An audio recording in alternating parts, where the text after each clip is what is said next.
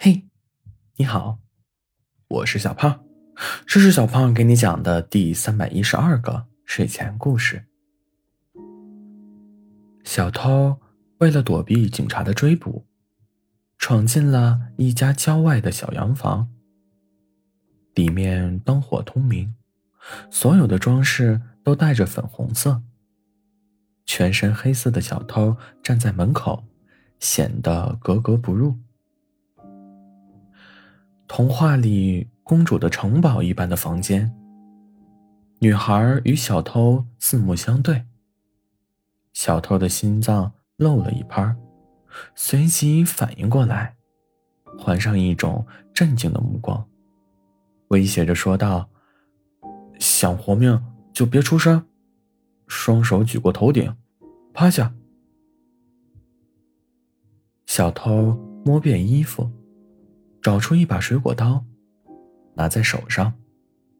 女孩愣了愣，乖乖的照做了。听起来有点不敬业，但这其实是小偷第一次当小偷，目的是偷回自己的被拿走的东西。预想的很好，可事实却出现了偏差。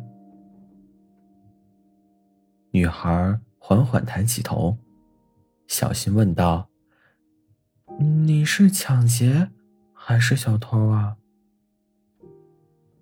小偷心想：“这两个罪名哪个会轻一些呢？”嘴上却说：“不准说话。”女孩低下头，沉默了。小偷朝门外看了看。警车已经朝另外的方向开走了。小偷放下手中的刀，回头却发现女孩正盯着自己。小偷被盯得不自在，推开门便跑了。第二天，小偷又遭遇了同样的情景，他再次闯进了小洋房，仍旧是女孩一个人。同样的情景再次上演，只是门口多了一样东西，装着金银首饰的小盒子，而女孩身上也多了一些饰品。女孩看见小偷，问道：“这次我可以不举手趴下吗？很丑。”小偷冷着脸：“不准出声。”心里却想：这女孩胆子也太大了。我难道这么没有恐吓力吗？女孩乖乖的闭了嘴，目光却一直在小偷身上转。别想耍花样，否则吃亏的是你。小偷越来越不自在，只能放狠话。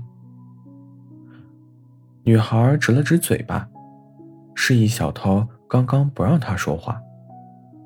小偷看了看门口，警察已经走了。他回头看了一眼，淡定的走了出去。第三天，小偷又去偷文件，这次没有遇见警察，但在经过那座小洋房时。小偷鬼使神差的走了进去，女孩依然在那，连位置都没变，甚至桌上还泡着杯茶，好像在等人。小偷后悔莫及，自己是魔怔了吗？女孩先开口了：“你是偷东西还是抢劫啊？”小偷很好奇，这个女孩到底是什么脑回路，说道：“有区别吗？”你先回答我。